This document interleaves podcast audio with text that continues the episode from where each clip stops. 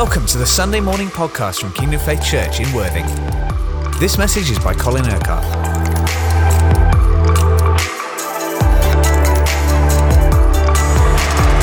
Well, it's so good to be with you today, to come and visit you in your home, and to be able to bring you the Word of God.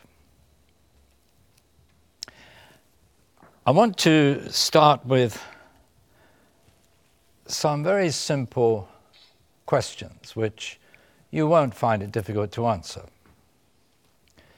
In these last weeks, we've been considering Jesus. Now, let's consider this. Do you believe that Jesus is perfect? That in him there is no sin? That there never has been any sin, even during his time here on earth. He lived in perfection. So, do you believe that Jesus is perfect and always has been perfect because he is the same yesterday, today, and forever? And I'm sure that all of you who know him are saying, Yes, Amen, that's what I believe.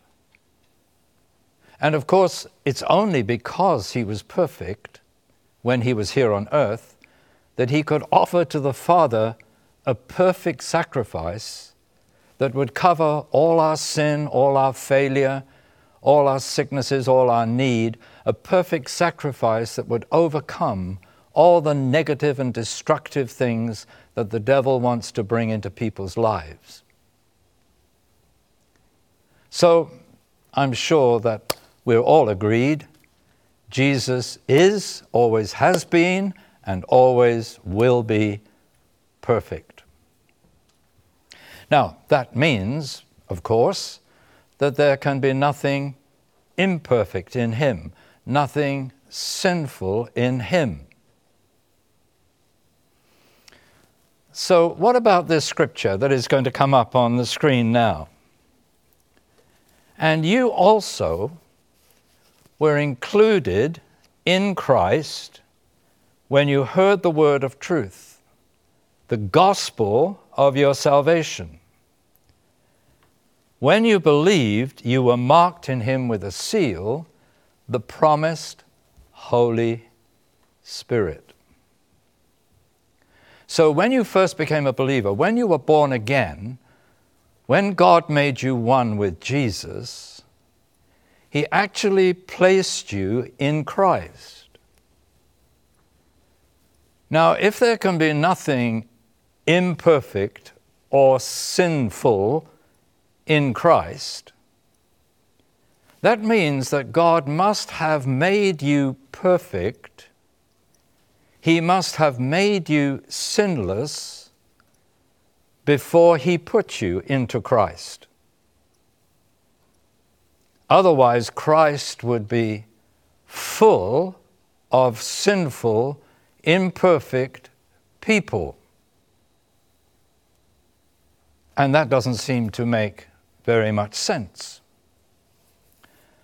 Paul also says it is because of him, because of God, that you are in Christ Jesus. There you see that scripture from 1 Corinthians. It is because of Him, because of God, that you are in Christ Jesus. You may also know, of course, that the scripture says that you are seated with Him in heavenly places. So let's think about heaven for a moment. Do you believe that there could be anything imperfect in heaven? When you finally go to be with God in His glory, you are not expecting any sin, any imperfection, any sickness, anything that is imperfect. And yet God sees you seated with Christ in heavenly places already. So, how can that be unless God sees you somehow made perfect. We know that in heaven everything is holy. God, of course, is holy, and all the heavenly host are proclaiming, Holy, holy, holy is the Lord God Almighty, who was and is and is to come. And all the heavenly hosts that surround the throne, they are all holy. They are all made holy. There's nothing unholy in heaven. So if you're seated with Christ, He must have somehow made you sinless, somehow made you perfect, somehow made you holy, or it wouldn't be possible. You remember that Satan was originally Lucifer, leading the heavenly choirs in worship of God. But when he rebelled against God, Jesus said, I saw Satan fall like lightning from heaven. As soon as there was anything imperfect in heaven, that was cast out immediately. So, how can it be that you are seated with Him in heavenly places? Because you see, we can say these things that God must have made us blameless and perfect and holy, but you know yourself well enough to know that there are all kinds of things that go on in your life the way you think, sometimes the things you say, and even sadly, sometimes the things you do which are certainly not holy, not perfect, and sadly are sometimes sinful. So, how is it possible to say God has made us perfect, God has made us blameless, God has made us holy, and yet we know that in our lives that seems to be such a contradiction to what we actually experience? So, First of all, we must face what we believe about the Word of God. Do we believe this Bible is the Word of God, that it is the truth that what God says here, He has established as the truth for all eternity? We don't want to set our minds against the mind of God. His thoughts are higher than our thoughts, His ways are greater than our ways. So we need to look into the scriptures and to see what it is that they say, or what God says there in His Word about these things. So let's start with this idea that we are blameless. Now, that would mean that even though we may be guilty of certain things, even though we may have sinned, when God forgives us, He eradicates the sin so fully, so perfectly, that when He looks upon us, He doesn't see sin, He sees someone who is blameless, without blame, with no condemnation, not under any sense of judgment. Can that really be the case? Well, let's listen to what the Word of God says. In Ephesians 1, verse 4, Paul says this For he chose us in him before the creation of the world to be holy and blameless in his sight. Now, Paul says that after that very well known verse that God has blessed us in Christ with every spiritual blessing in heavenly places. So, how can we have every blessing in heavenly places unless we belong to heaven? Unless God sees us seated with Christ in heaven? Unless He sees us holy, perfect, blameless? Can this really be true? Well, this is what the Word of God says that when He called you, when He chose you to be His child, he chose you to be holy and blameless in His sight. And Paul is not talking about what will happen when you finally die and go to glory, when you actually go to heaven. No, no, no. He's talking about the life of the saints, of the, of the people of God, of the children of God here on earth. So God chose you to be holy and to be blameless. This is how He sees you. Now, you know, there are, many ways in which great spiritual writers remind us that before God we are naked, that we can't hide anything from Him, that He sees all, He knows all about us. That's not a threat if we understand the truth. Because although He knows everything about the sin and the failure, the scripture says that He chooses not to look upon sin, but He looks upon what His Son, Jesus, has accomplished for us through His blood.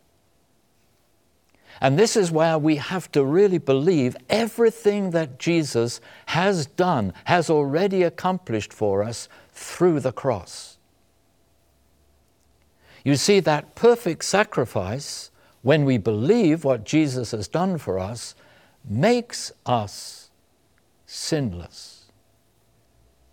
When we confess our sins, He is faithful and just to forgive us our sins and to cleanse us from all unrighteousness. We are made righteous, totally acceptable, holy in God's sight because all the sin, all the failure is washed away through that precious blood of Jesus. That blood cleanses us and purifies us. And it's that that has made it possible for us to be in Christ, to live at one with Him. So, the wonderful thing is that God does not judge you, God does not condemn you. He sees you in His beloved Son, blameless. Look at this scripture for, from 1 Corinthians 1, verse 8. Because what Paul is saying is God not only makes us blameless, He wants to keep us blameless. He wants to keep us in that place where even until Jesus comes again, there will be no condemnation for us because we are in Christ Jesus. Look what the scripture says He will keep you firm to the end. He will do this so that you will be blameless on the day of our Lord Jesus Christ. That means that if Jesus was to come again today, God would see you blameless and you would be taken up to be with Him for all eternity. That's how God wants to see you every day of your life, so that even if Jesus was to suddenly come, you would be His. You would belong to God for all eternity. This is the wonder of our salvation. Now, listen to Paul praying in Philippians 1, verse 9. And this is my prayer that your love may abound more and more in knowledge and depth of insight. You see, what I'm reminding you of is this knowledge and this depth of insight that we need into the Word of God, into what He has accomplished for us through Jesus. So that you may be able to discern what is best and may be pure and blameless on the day of our Lord Jesus Christ. This is God's purpose for you. He doesn't want to condemn you or judge you. He never wants to put you down. He wants you to see that His forgiveness and His acceptance of you is so mighty, is so complete, that when He looks upon you, He doesn't see filth and failure he sees the perfection, the blamelessness of Jesus. He sees you clothed with Christ. But we'll be talking more about that a little later on. Now, we have to understand something about ourselves. This truth about being blameless, holy, is certainly true of you spiritually. Now, the scripture says we have a spirit, which is the deepest, innermost part of your being. God is a spirit. And so, all his communication to us personally is through our spirits. Before you were born again, you were spiritually dead. But what the Holy Spirit did when you were born again is he, he brought your spirit to life so that now you can know God and you can hear the voice of God, you can communicate with God, you can speak to Him, and He can speak to you.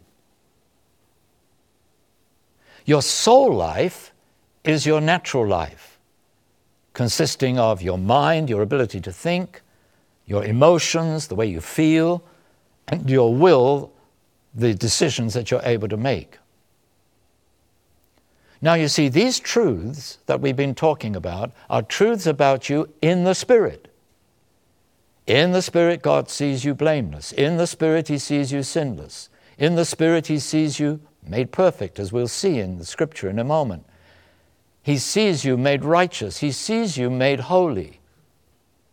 He sees that you could never be any of those things through your own efforts, by trying to be what God wants you to be, but that is what God has gifted to you. Now, when did He gift all that? The very first minute that you believed. Those are all the truths of the first minute. They, they, it isn't that as you get more mature as a Christian, so then you become more blameless, or you become more holy, or you become more righteous. God gave you that perfect blamelessness, sinlessness, righteousness, and holiness right at the very beginning. But in your soul life, in your natural life, you don't see that perfection. Sometimes you do things that you really are to blame for. You've sinned, you've done something wrong, whatever. You know that you can have unholy thoughts, unholy attitudes towards others. You know that you can do things that are not right, that are not righteous. So this seems to be a complete contradiction. You are one thing in the spirit, but another thing in the soul. So, what does God intend? Well, what He wants is the life of the Spirit to invade your soul. So, when you look at yourself, which is not a good thing to do, let me tell you that. It's much better to look on Jesus and to see the truth, to look on yourself and see failure. But when you look at yourself, then you are conscious of the failure. You're conscious of, of all the imperfections in your life. But God doesn't want us living in that sort of negative world, in that negative attitude, in that negative way of thinking. He wants you to see yourself as He has made you. He wants you to submit that natural life you have in the soul to the perfect life that He's given you in the Spirit. So that more of that life in the Spirit will actually impact your soul.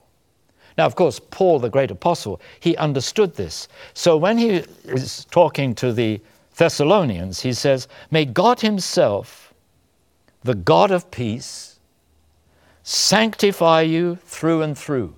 May He make you holy, sanctified, holy through and through. You already have that holiness in your spirit. He wants that holiness to be in your soul and even in your body, so that you present your body as a living sacrifice, holy and acceptable to Him.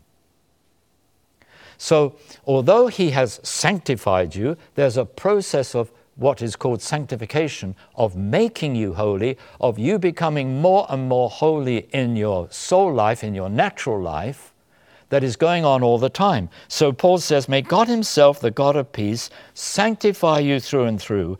May your spirit, soul, and body be kept blameless, be kept blameless at the coming of our Lord Jesus Christ. Now, He can only keep you blameless if you're already blameless.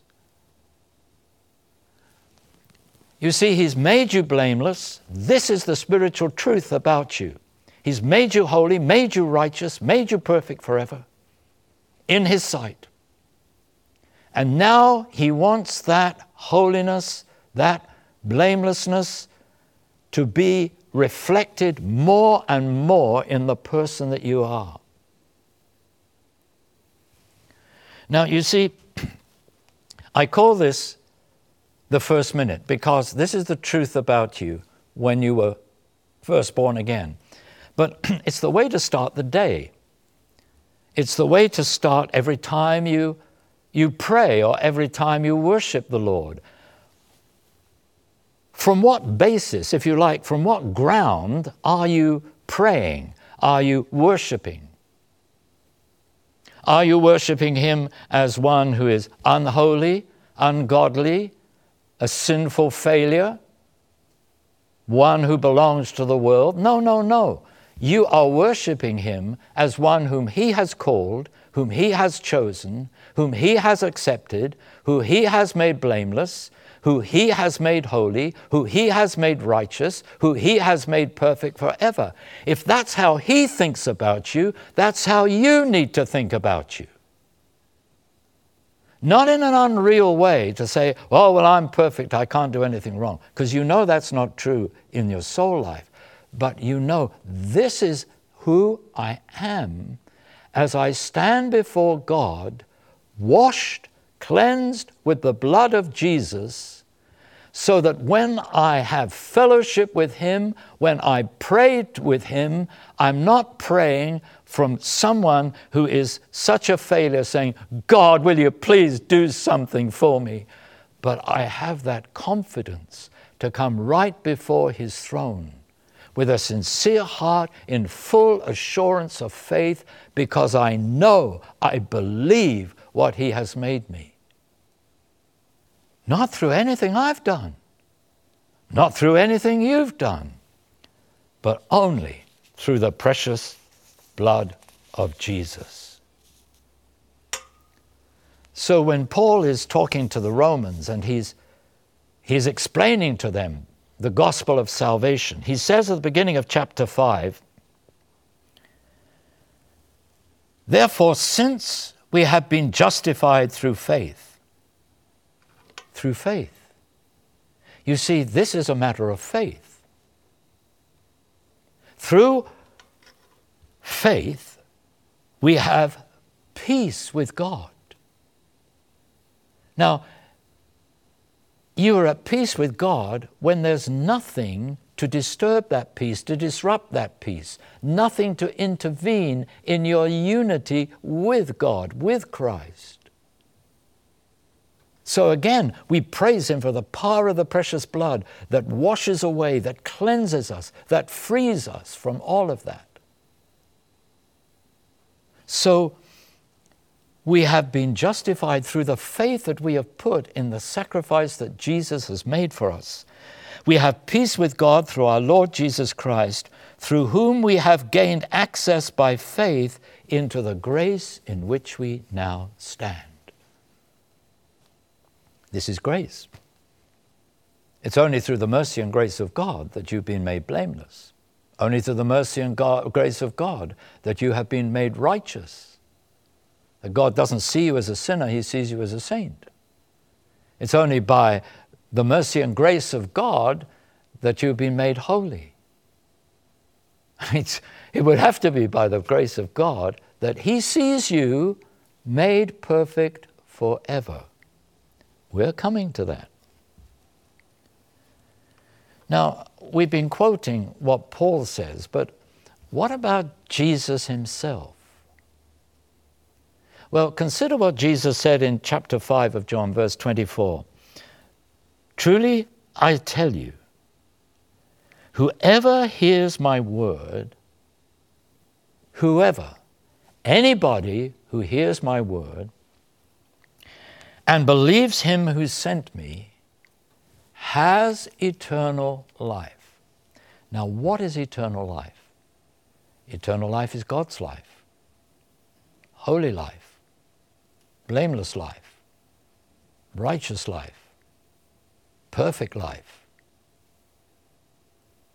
There's nothing imperfect in God's life, in God's eternal life. We've already agreed that. So Jesus says, anyone who believes in him has this gift of eternal life, gift of God's kingdom. Jesus said to the disciples, Fear not, little flock, your Father has chosen to give you the kingdom.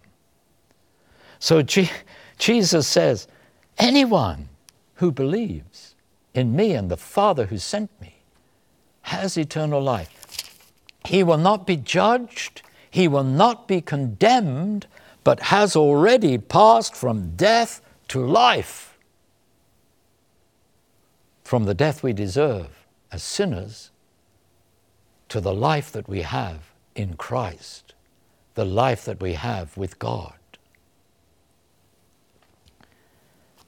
Are you believing Jesus? Are you believing what the Word of God says about you? Are you beginning to see yourself as He sees you?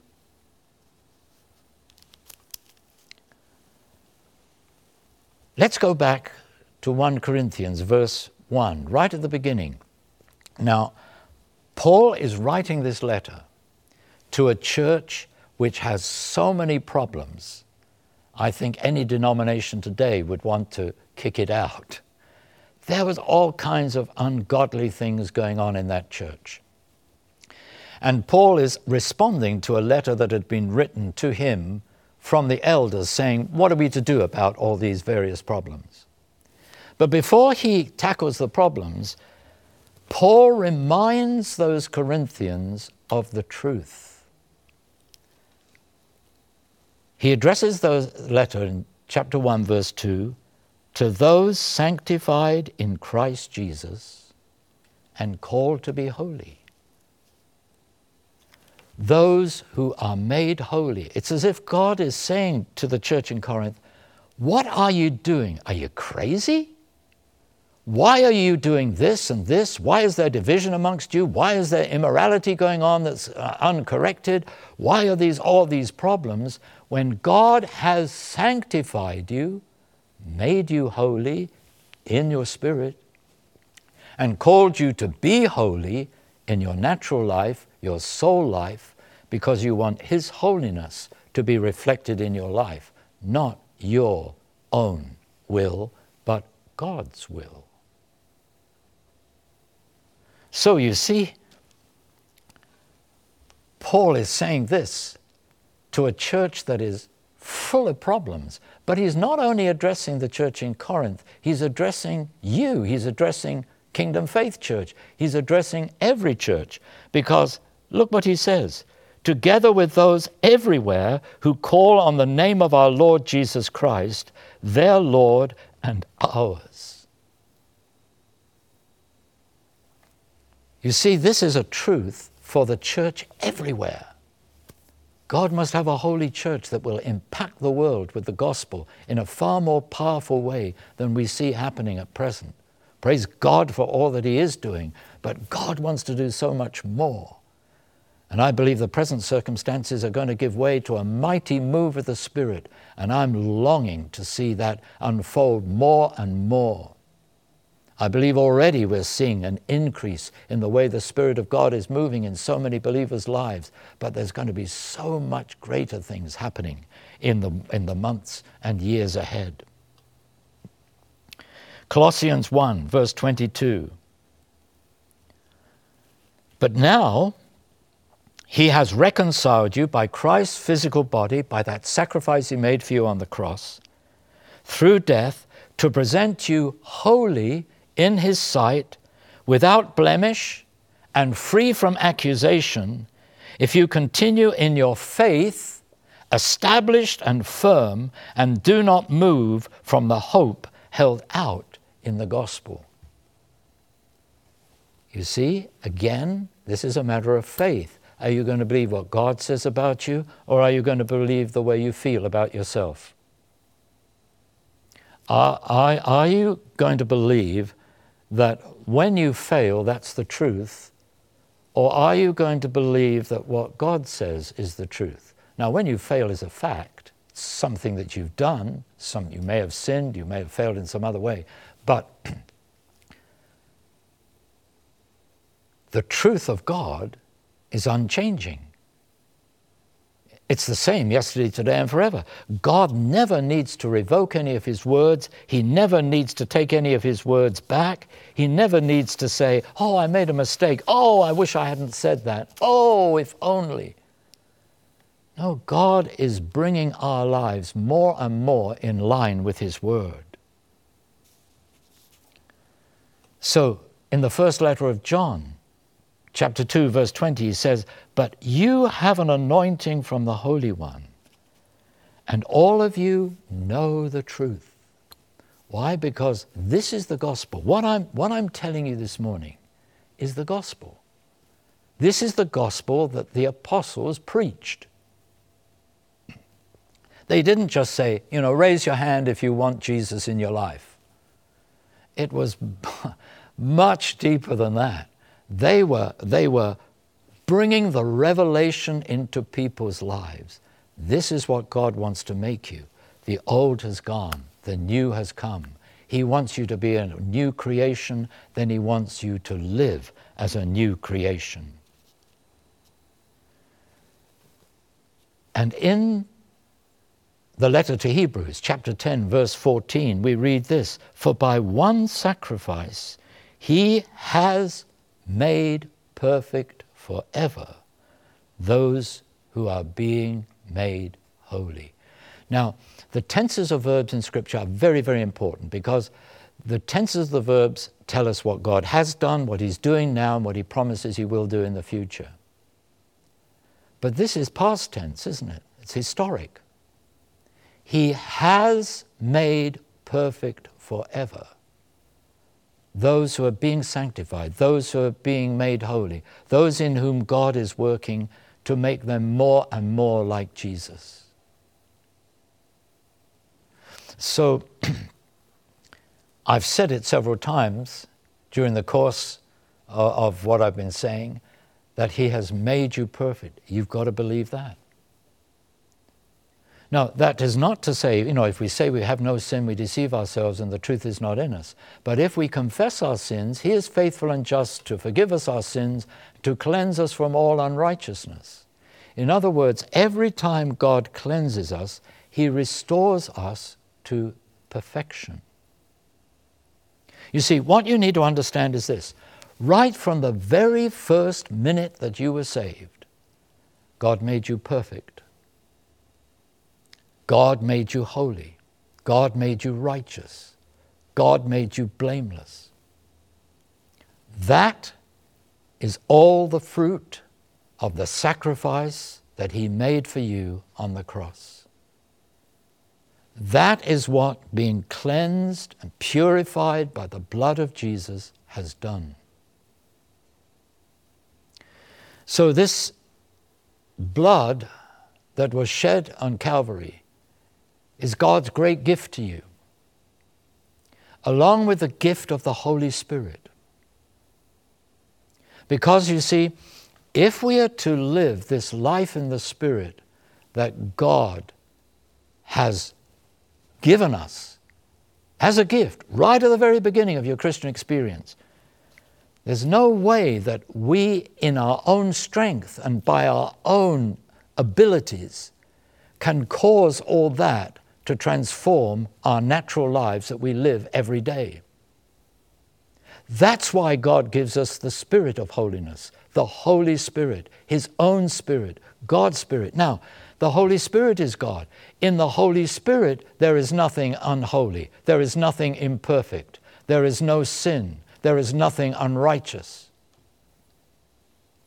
So, God has done what really looks like a pretty dangerous thing.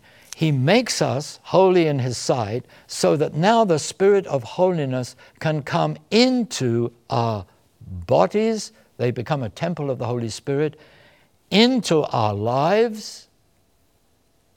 Hmm. What is happening? Well, listen. Jesus came from the perfection of heaven into the imperfection of the world. Now, the imperfection of the world did not make him imperfect, but he began to make perfect what was imperfect in the sight of God. And just as Jesus came into the imperfection of the world, so the Holy Spirit has come into one who is made perfect, but he's come into the imperfection of your soul life. Just as Jesus came into the world, so the Holy Spirit has come into your heart, into your life, knowing that in your soul life you do not reveal completely that perfect life of Jesus. But the Holy Spirit is able to transform you into His likeness, one degree of glory to another. He is able to make more and more of those truths of the Spirit a reality in your soul life. And that's what we need to understand. How can the Holy Spirit so work within me that more of that blamelessness, more of that holiness, more of that righteousness, more of that perfection is actually revealed in the person that I am, the person God wants me to be, in the things I say and the things I do. How can all that happen? Well, there's not time for me to really answer that question in a full or meaningful way now. But next week, I'm going to be speaking again. And that is what I'm going to show you. How, by the grace of God, by the power of the Holy Spirit, much more of that transformation can take place in your life.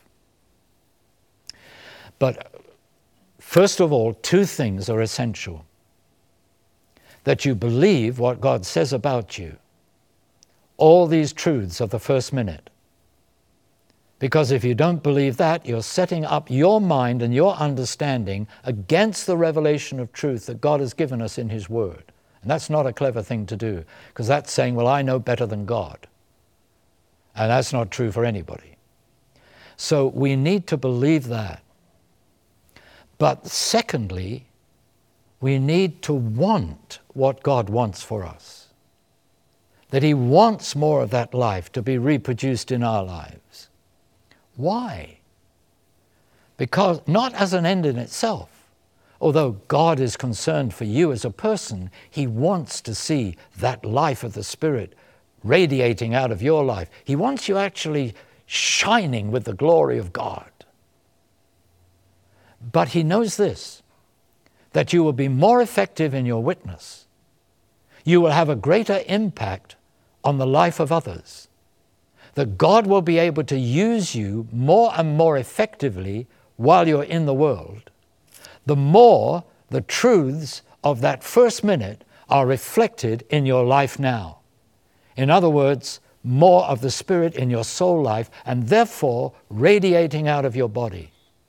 That the more you live in the good of those truths, the more God can use you the greater fruit there will be in your life. That's what this is all about. Because you will never be fruitful by trying to be fruitful, but only by allowing the life of God within you to be expressed through you, so that rivers of living water will pour out of you. And what I've really been talking about is that river of living water that God has put within you the river that flows from the very throne of God, the river in which there is only holiness, perfection, no sin, no unrighteousness. And I'm going to show you how the scripture teaches us how we can clothe ourselves with Christ so we're no longer naked before Him, but He sees us as He wants to see us in Christ Jesus, made holy and perfect forever. So just join me in praying now. Just close your eyes wherever you are. If you want to, just humble yourself before God to kneel or lie before Him, do that. But that just has to be your personal response. You can stand, you can sit. So long as now you engage your heart with the heart of Jesus. And first of all, I want you to thank the Lord. Say, Thank you, Lord, for all that you have done for me in your beloved Son, Jesus Christ. Thank you that when He came from the glory and the perfection of heaven into this dark and sinful world, when He came and brought the light of your truth, He came for me. Yes, say that to Him. Thank you, Lord. He came for me. He died for me. He gave that sinless life to make me sinless. He gave a life in which there was no blame to make me blameless. He gave his righteous life to make me righteous, totally acceptable in your sight. He gave his holy life And through the cleansing of your blood, I might be made holy.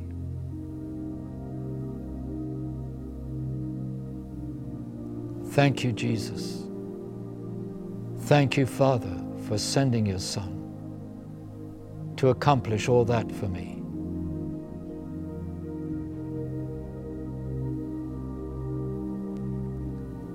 And thank Him now for the gift of the Holy Spirit. We'll be talking much more about Him next week.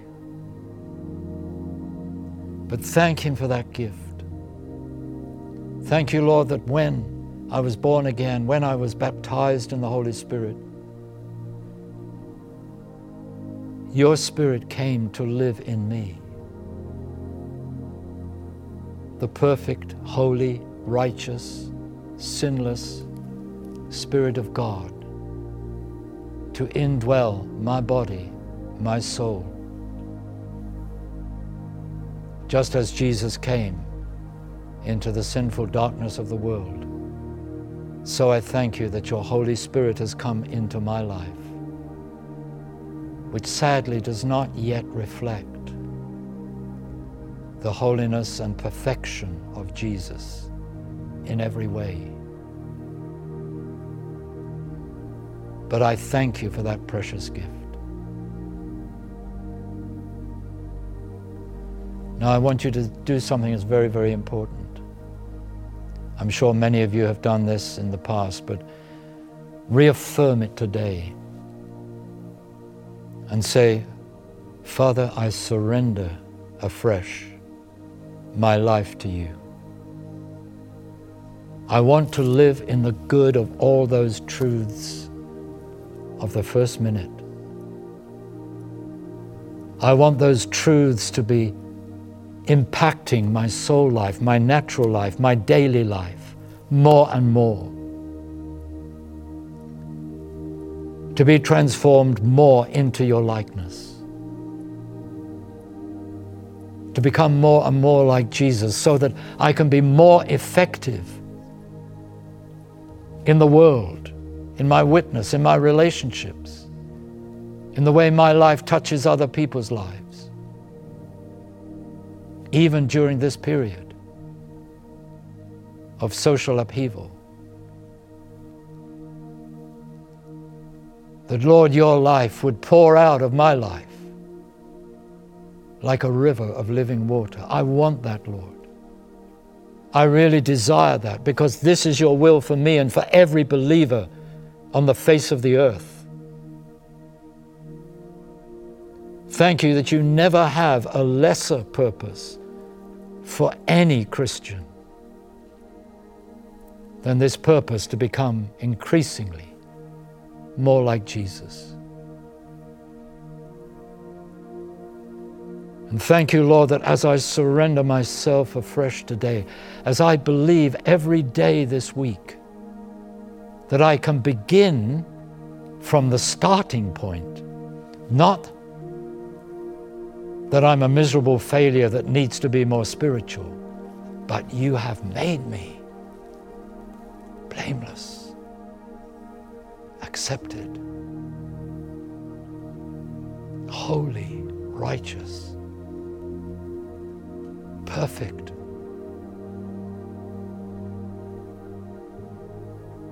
And Lord, I thank you that as I live each day and at any point realize that those great truths are not being reflected at that moment in the things I say or do, immediately I believe your Spirit will convict me, will, will just make me feel, well, bad just for a moment, saying, hey, that's not who you really are. And thank you, Lord, that I can immediately at that moment say, Lord, forgive me. And you will restore me again to that place that you've made possible for me through Jesus. I don't have to wait till my next prayer time, but you will forgive me there and then. You will restore me there and then.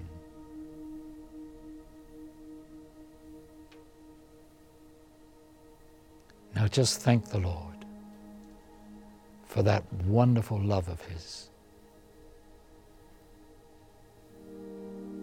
And as you communicate the gospel to others, communicate the gospel, not just some little pale reflection of the gospel, but just how mighty and wonderful the transformation that God wants to bring into the lives of others as well as you.